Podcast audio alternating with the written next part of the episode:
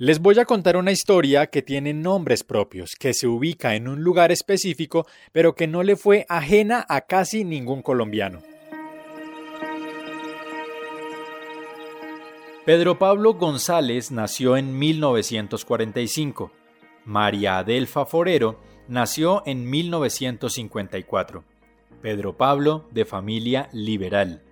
María Adelfa de familia conservadora.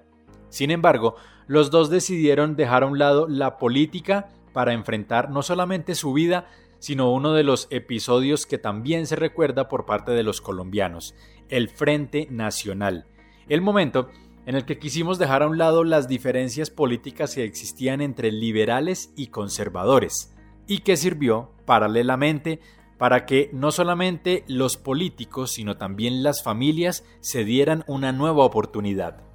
Y es que eso es lo que yo no he podido entender por qué los conservadores eran los que le pegaban a los liberales. Porque había mayoría, señora. Y luego Gaitán En no, partes. Era, no era Liberal. liberal.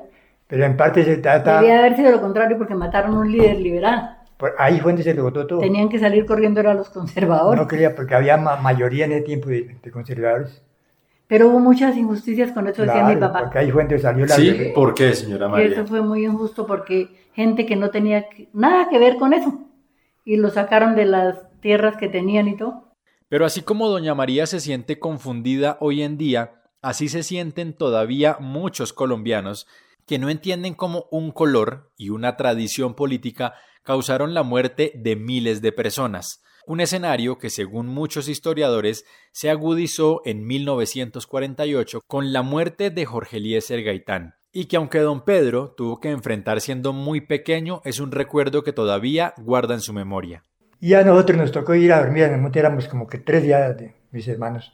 ¿Y por qué les tocó ir a dormir al monte? Porque había un grupito ahí de, de los mismos del pueblo, conservadores. Y como sabían que, que mamá era liberal, ahí mismo alguien le dijo, dijo, por prevención, arranquen para el monte si no lo tira, de pronto vienen y le meten candela al rancho, les pegan alguna vaina. Todo lo que contaba mi papá y mi abuela de cuando mataron a Gaitán. Por ejemplo, mi papá, que él sí, cuando eso, él siempre estaba en alguna tienda, ¿no?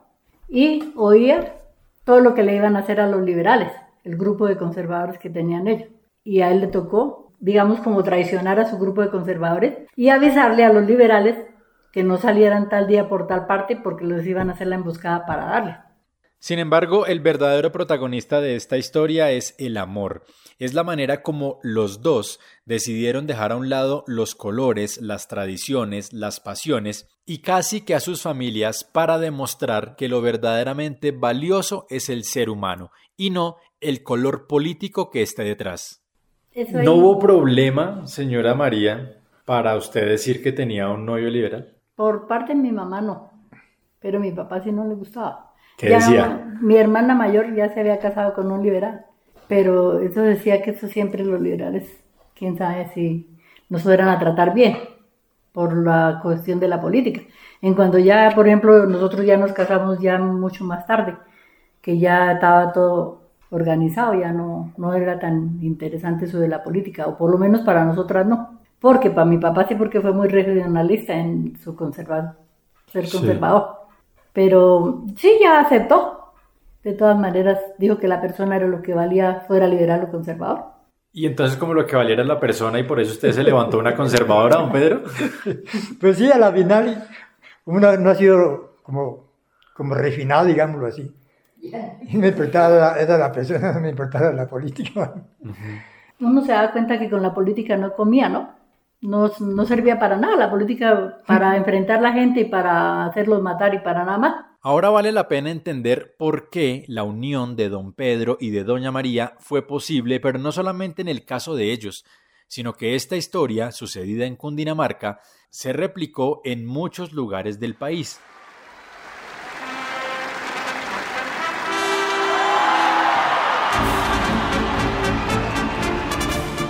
Debemos entonces comprender lo que sucedía en Colombia para entonces.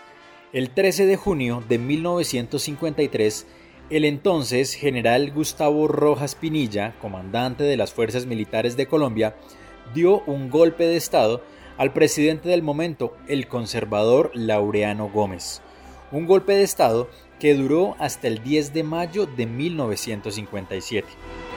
Durante el mandato del general Rojas Pinilla se llevó a cabo la realización de muchas obras de infraestructura que le dieron no solamente reconocimiento al general, sino que modernizaron en gran medida al país, dentro de las que se encuentran la construcción del Aeropuerto Internacional El Dorado, del Hospital Militar, de la Avenida Calle 26, de haber implementado muchos programas sociales, pero también de haber logrado que en 1954 y dentro de su presidencia a las mujeres se les reconociera el derecho al voto en Colombia y sumándole adicionalmente que fue quien trajo la televisión a nuestro país. El gobierno nacional declara inaugurada la, la televisión para el servicio educacional del pueblo colombiano. Escucharon ustedes las palabras con las cuales el excelentísimo señor presidente de la República, Teniente General Gustavo Rojas Pinilla, inauguró oficialmente la estación televisora del Estado colombiano. Sin embargo, también se le reconoce como uno de los pocos presidentes que abiertamente se ha atrevido a censurar a la prensa, declarando, por ejemplo, que todos los periódicos del país debían ceñirse al relato de los hechos y evitar la interpretación, y declarando censura directa contra periódicos tan reconocidos en nuestro país como El Tiempo, El Espectador, El Diario Gráfico y El Siglo, quienes tuvieron que trabajar durante varios meses bajo nombres como el intermedio o el independiente. Asimismo, el general, varios miembros de su gabinete e incluso algunos miembros de su familia son acusados de sacar oro y platino ilegalmente del país para su beneficio personal.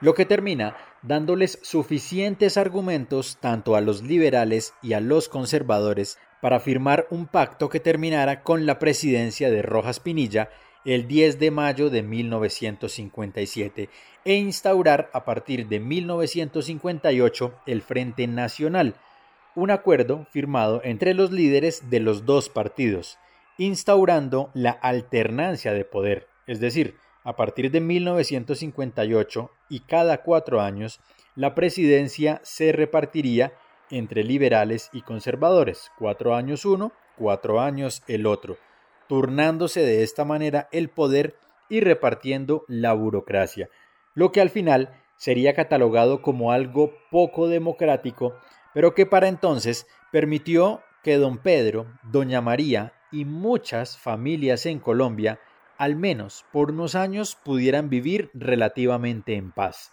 y que tuvieran la posibilidad, como sucedió en este caso, de que sus hijos crecieran libremente, sin ser influenciados por el color de uno o por el sentimiento del otro. Como ustedes dos hicieron a un lado la política a la hora de formar su relación, pues yo me imagino que con sus hijos el tema de la política pues no existe. No. No, para nada, ellos son. Como parciales, no sé. Mejor dicho, es que ni entienden lo de los partidos de antes, no, no les gusta. Nunca eso que haya dos partidos ni nada, eso no. Y ahorita como hay tantos, menos. Ellos no deberían, porque la señora María dice, ya ni siquiera les interesa eh, saber si hubo dos partidos o no. ¿No deberíamos saber un poco sobre eso? O, o mejor que eso se quede allá en el olvido? Pues de todas maneras yo creo que uno sí, como le dijera, nos enseñaron a respetar el color que por X motivo eligieron o que venían de tradición, ¿no?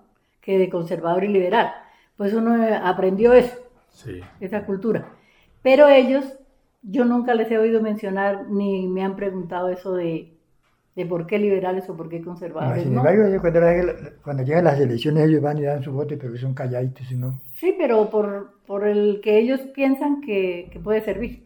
Ustedes, justamente por de pronto haber haber roto esa tradición porque no siguieron ninguna de las dos tradiciones, eh, entonces los dejan a ellos libres y que ellos deciden. Claro, sí. Correcto, sí. Sin embargo, don Pedro se sigue sintiendo muy liberal y la señora María muy conservadora o no? Pues, ¿O eso ya no interesa tanto? Pues ya ahorita tenemos nuestra familia conformada, no sé dónde llegará a suceder algo contra los liberales y los conservadores, como le tocaría actuar a uno, porque tenemos nuestros hijos de los dos. Y él es mi pareja y es liberal, pero yo no podría me tocaría hacerlo de mi papá. no podría ir a, estar contra él. Porque mi papá se lo hizo por los amigos y el patrón de él, que era don Daniel Correa, que no quiso que le pegaran, que lo dañaran, sino le avisó. Imagínese que no hará uno por la familia. Entonces, ojalá nunca vaya a volver a esa época de esa violencia por esos partidos. Le pido a Dios que la gente piense y que se den cuenta que lo único que vale es lo que es el ser humano, las creencias en Dios y que la política no, no perjudique a la gente porque es un perjuicio para la humanidad la política, porque está mal llevada.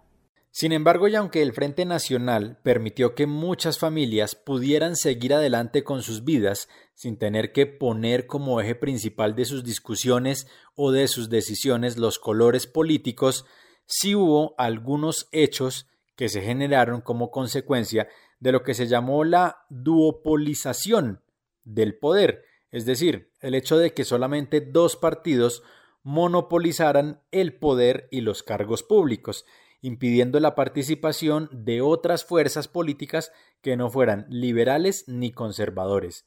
De ahí el surgimiento, por ejemplo, de movimientos guerrilleros como las Fuerzas Armadas Revolucionarias de Colombia FARC, el Ejército de Liberación Nacional ELN, el Ejército Popular de Liberación EPL y el Movimiento 19 de Abril o M19, todos surgidos en medio del Frente Nacional. Reciban un cordial y revolucionario saludo en unión de quienes hoy asisten al lanzamiento del movimiento bolivariano como única alternativa de poder distinto al de los partidos tradicionales por los cambios estructurales en contra de quienes han gobernado por muchos años, sin que hasta ahora hayan logrado solucionar los gravísimos problemas políticos, económicos, sociales, culturales, y ambientales. Años más tarde, y buscando terminar por fin con esta confrontación, se plantea la necesidad de una nueva constitución política que diera nuevas posibilidades a los ciudadanos y, por supuesto, nuevas posibilidades para ejercer una política diferente. Es así como surge la Constitución de 1991, pero que, dependiendo desde donde usted lo mire o no, como en el caso de don Pedro y de la señora María, puede servir o no para algo en particular. No, eso es una, una noticia buena porque paró tanta, ya como que se olvidó que uno era acabado, que otro era liberal. Y, ya casi, ya no, no, hay importancia ya de eso. Ahí para acá. ¿Qué opina, señora María? ¿Pasó algo o la vida siguió igual con constitución nueva? Pues yo creería que no, no fue mucho el cambio, ¿no? Porque antes ahorita se encarecieron todas las cosas más peor. Sin embargo, no todos los colombianos entendemos la nueva constitución como la entiende don Pedro, o no todos la desentendemos como la señora María. La nueva constitución de Colombia debe ser entendida a propósito del aniversario número 30 que se cumple en este año 2021. 30 años de una nueva forma de entender la política en nuestro país. Pero esa será otra historia.